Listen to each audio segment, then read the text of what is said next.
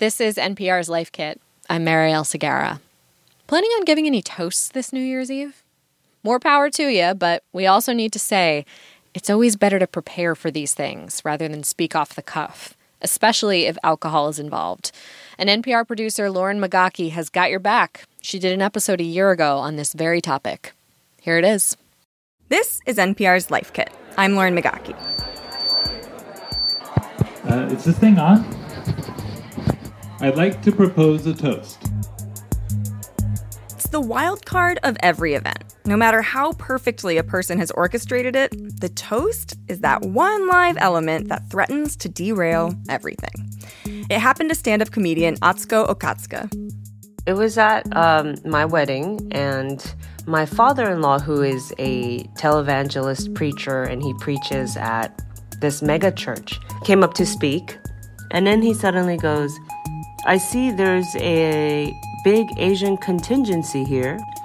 And then it went quiet because people were like, "Why did you bring race up out of nowhere?" He's reading the room, but in the wrong way. He just saw the room and just said what he saw. It's like a kid when they're playing like, "I spy, a spider. I spy a door. I spy the sky." That's what he did. "I spy Asians," And then he, to try to save himself, he went, "And I love the Asians."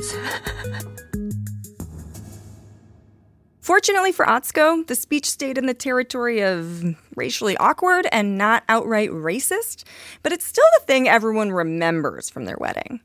And there are lots of stories like this. Maybe it's the bridesmaid who treated the toast like a roast and insulted the groom's weight and appearance. And it doesn't just have to be a wedding toast. It could be the retirement party where a colleague gives a 45-minute speech detailing every moment of their friend's career while the champagne bubbles go flat. Or, of course, there's the classic drunk speech that could pop up at any event. Rambly, incoherent, a little embarrassing for everyone involved.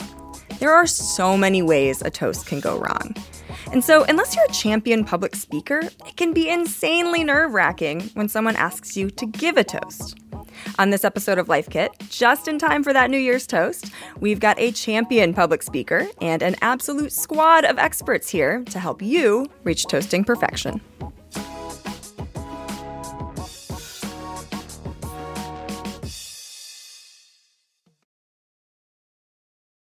Need some inspiration for your New Year's resolution? We here at Life Kit have your back. Check out Life Kit's resolution planner at npr.org/New Year's. There you'll find a tool to help you mix and match resolutions and the tips that go along with them. Maybe your resolution is to pick up a new hobby or to be more decisive. There are over 40 options to choose from. Try it out. Again, that's at npr.org/New Year's. Life will sometimes feel like a fight. The punches. In 2018, Ramona J. Smith took the stage to give a speech that would ultimately win her the title of Toastmasters World Champion of Public Speaking. And failure. I married my soulmate. We were married for 8 long, beautiful, amazing months. In it, she highlighted a series of personal failures, several failed attempts to finish college, a failed marriage, even some failures in public speaking. But by the end of that speech, she had charmed the crowd with her refusal to give up. We're still standing. Very nice. Obviously, we need this woman's advice for public speaking, so we called her. We all love acronyms, right? So I did a toast acronym, TOAST. We're going to borrow Ramona's toast acronym here. So, to start us off, take away letter T. Tell a story. Anytime you tell a story, you get the audience engaged. You get the audience listening. They want to hear what happens. They want to be able to connect with you. So that's a great way to start a speech. There's lots of room for creativity or innovation, but a good place to start your toast is with a story about the person or people that you're toasting. I wrote out notes and memories and anecdotes. Claire Roth is a public radio journalist in Louisville who is also something of a wedding enthusiast. She's been to 36 weddings, she's officiated 6 of those, and she's given a number of toasts over the years. The one that she felt most stressed about nailing was the one for her sister. I would literally go on walks and do voice memos. I would go on walks and I would do voice memos trying to figure out like what I wanted to say to her. The way Claire sees it, toasts are an opportunity to tell people we love them. It's something we don't do enough of. And so she went through a bunch of memories, and Claire chose to focus on the one that best showed her sister's character. There's an anecdote in my mother's diary from when I was 3 months old where she heard my sister outside just shout, "I can't carry you anymore, baby." And she came out and she was holding me by my skull, and I had twigs and leaves in my hair because apparently she had dropped me a few times already. That is classic me and Anne, me and my sister, if you don't know us. It's just so demonstrative of how she will charge ahead, but she wants you to be right there with her. And that's why she's going to be such an amazing wife. Be like Claire. Choose a sweet, appropriate anecdote. Try not to choose anything that would embarrass the person you're toasting, and keep in mind that there might be children or family members who don't need to hear about the time you partied all night in Berlin and woke up naked on a park bench, just, you know, hypothetically speaking. So once you've got your sweet, inoffensive anecdote, there's a pretty simple formula for your toast. First, no pressure for a killer opening line here. Just introduce yourself and how you know the person you're toasting. Then tell your story about the person. I tried to think about anecdotes that were really demonstrative of the relationship that my sister and I had, and why that not only related to the two of us, but also related to how she would be as a partner. Then connect the anecdote to the event or occasion that you're giving the toast for, just like Claire's story about her sister demonstrated her love and loyalty in her relationships. Finally, you can wrap things up with a gentle joke or your wishes for that person. So at the end of my toast for my sister, I really wanted to make sure that I sent her off with something. So I very specifically said, you know, everyone here wishes you all the happiness in the world. Because we do, and that's why we were there. Okay, so that's the T. Tell a story. Takeaway letter O. The O is optimism. Stay optimistic. Don't give a sad story and leave everyone crying, especially if it's at a beautiful wedding or at a baby shower or somewhere where the mood is already festive. Please don't bring everybody down with a sad story about the time your cat got hit by a car and you're just so sad and you never bounce back from it.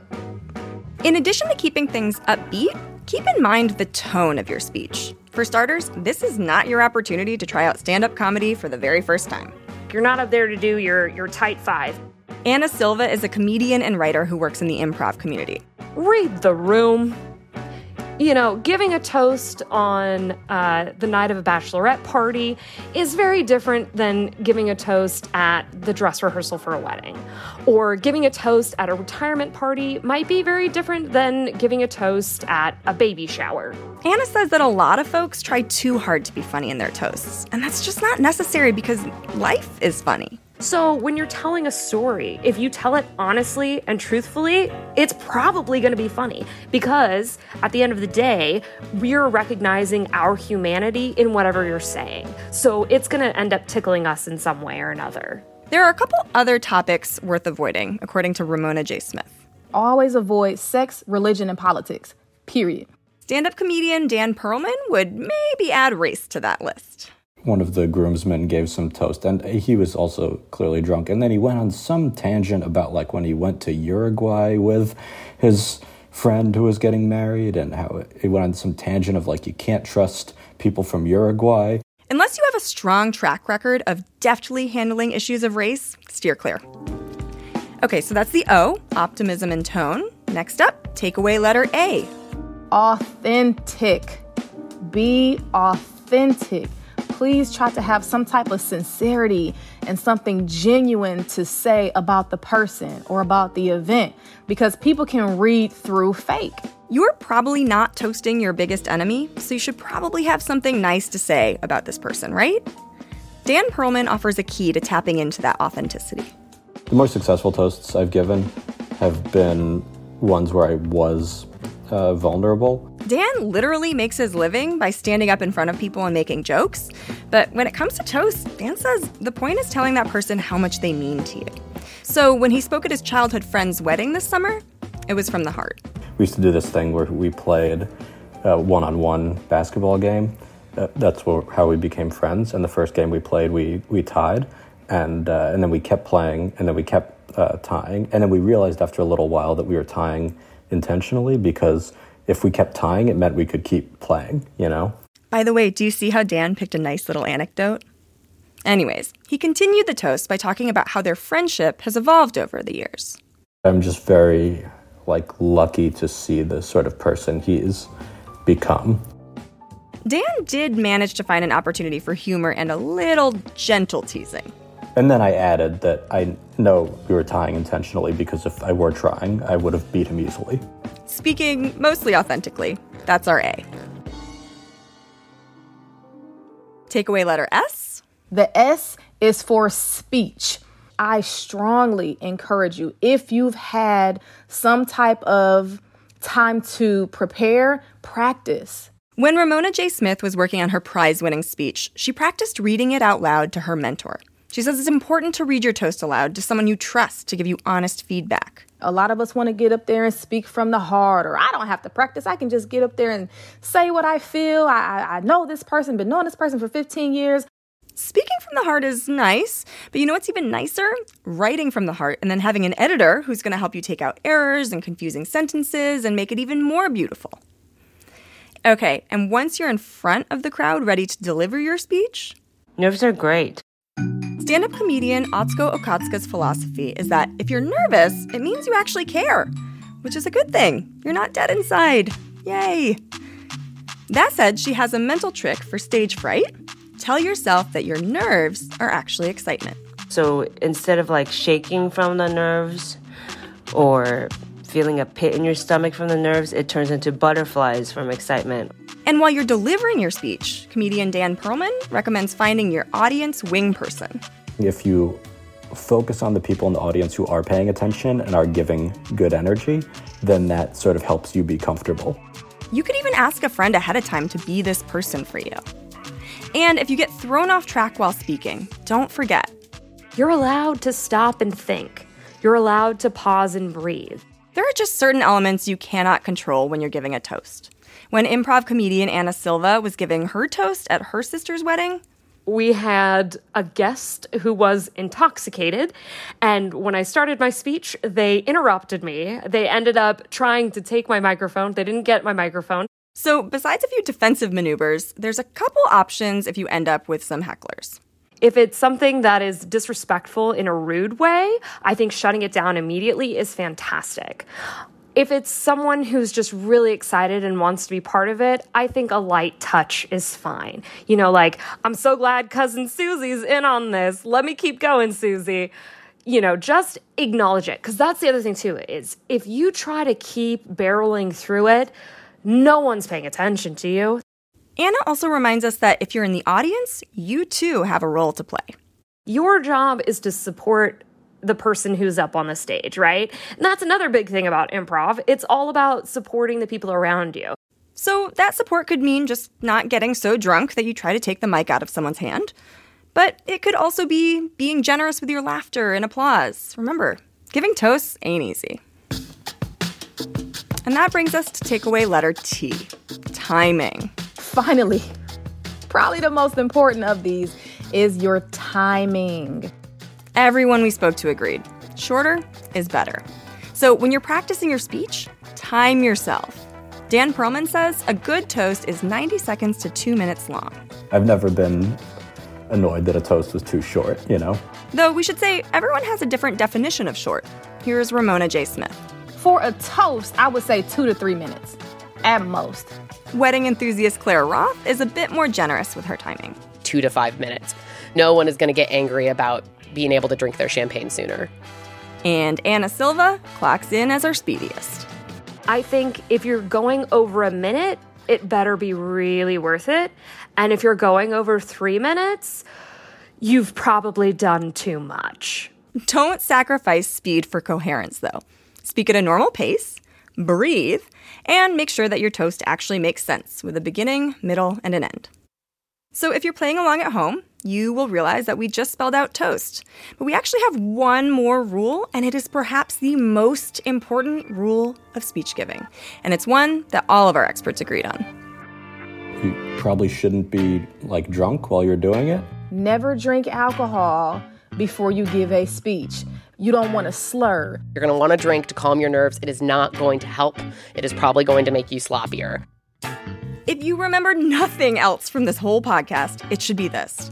It won't necessarily guarantee that you're going to give an amazing toast, but it will prevent you from bombing horribly and being remembered as that drunk person who gave the terrible toast. And just one last thing, don't forget to actually raise your glass of sparkling apple juice or champagne to complete the toast. Whether it's a big wedding or event, a birthday party, a New Year's toast, or a random Tuesday, we hope you feel more empowered to raise your glasses and celebrate the people you love this year. And so with that in mind, I'd like to propose a New Year's toast to our Life Kit listeners. This summer, I went canoe camping in Minnesota with some friends. It was glorious to paddle around in nature, miles from the nearest cell tower. But to move from one lake to another, we had to do this thing called portaging. You get out of your canoe, strap heavy bags of supplies onto your back, and then you hoist the canoe over your head and hike with it to the next lake. One portage in particular was very long and very uphill, and it took about 5 minutes of walking with the 40-pound canoe cutting into my shoulders before my whole body was sweaty and shaking. My friend Samantha walked alongside me the whole time saying things like, "We're getting closer. I bet we're almost there." And just after I assured her that I could not do this anymore, we rounded a bend, and there it was, a pristine, glistening lake. We ran into the water and let the cool relief wash over us. Now, for many of us, the past few years have felt like that sweaty uphill climb. And whether your 40-pound canoe was a health struggle, the loss of a loved one, a work or relationship woe, or a mental health hurdle, it's safe to say that we've all been carrying some pretty heavy canoes. Well, friends, my wish for us in the new year is that we finally turn that corner and find the sweet relief of a cool lake. And even if that doesn't happen, I'm wishing you a friend like Samantha, trotting alongside you, telling you you're doing great. We're almost there. So, let's raise our glasses. Cheers to the new year.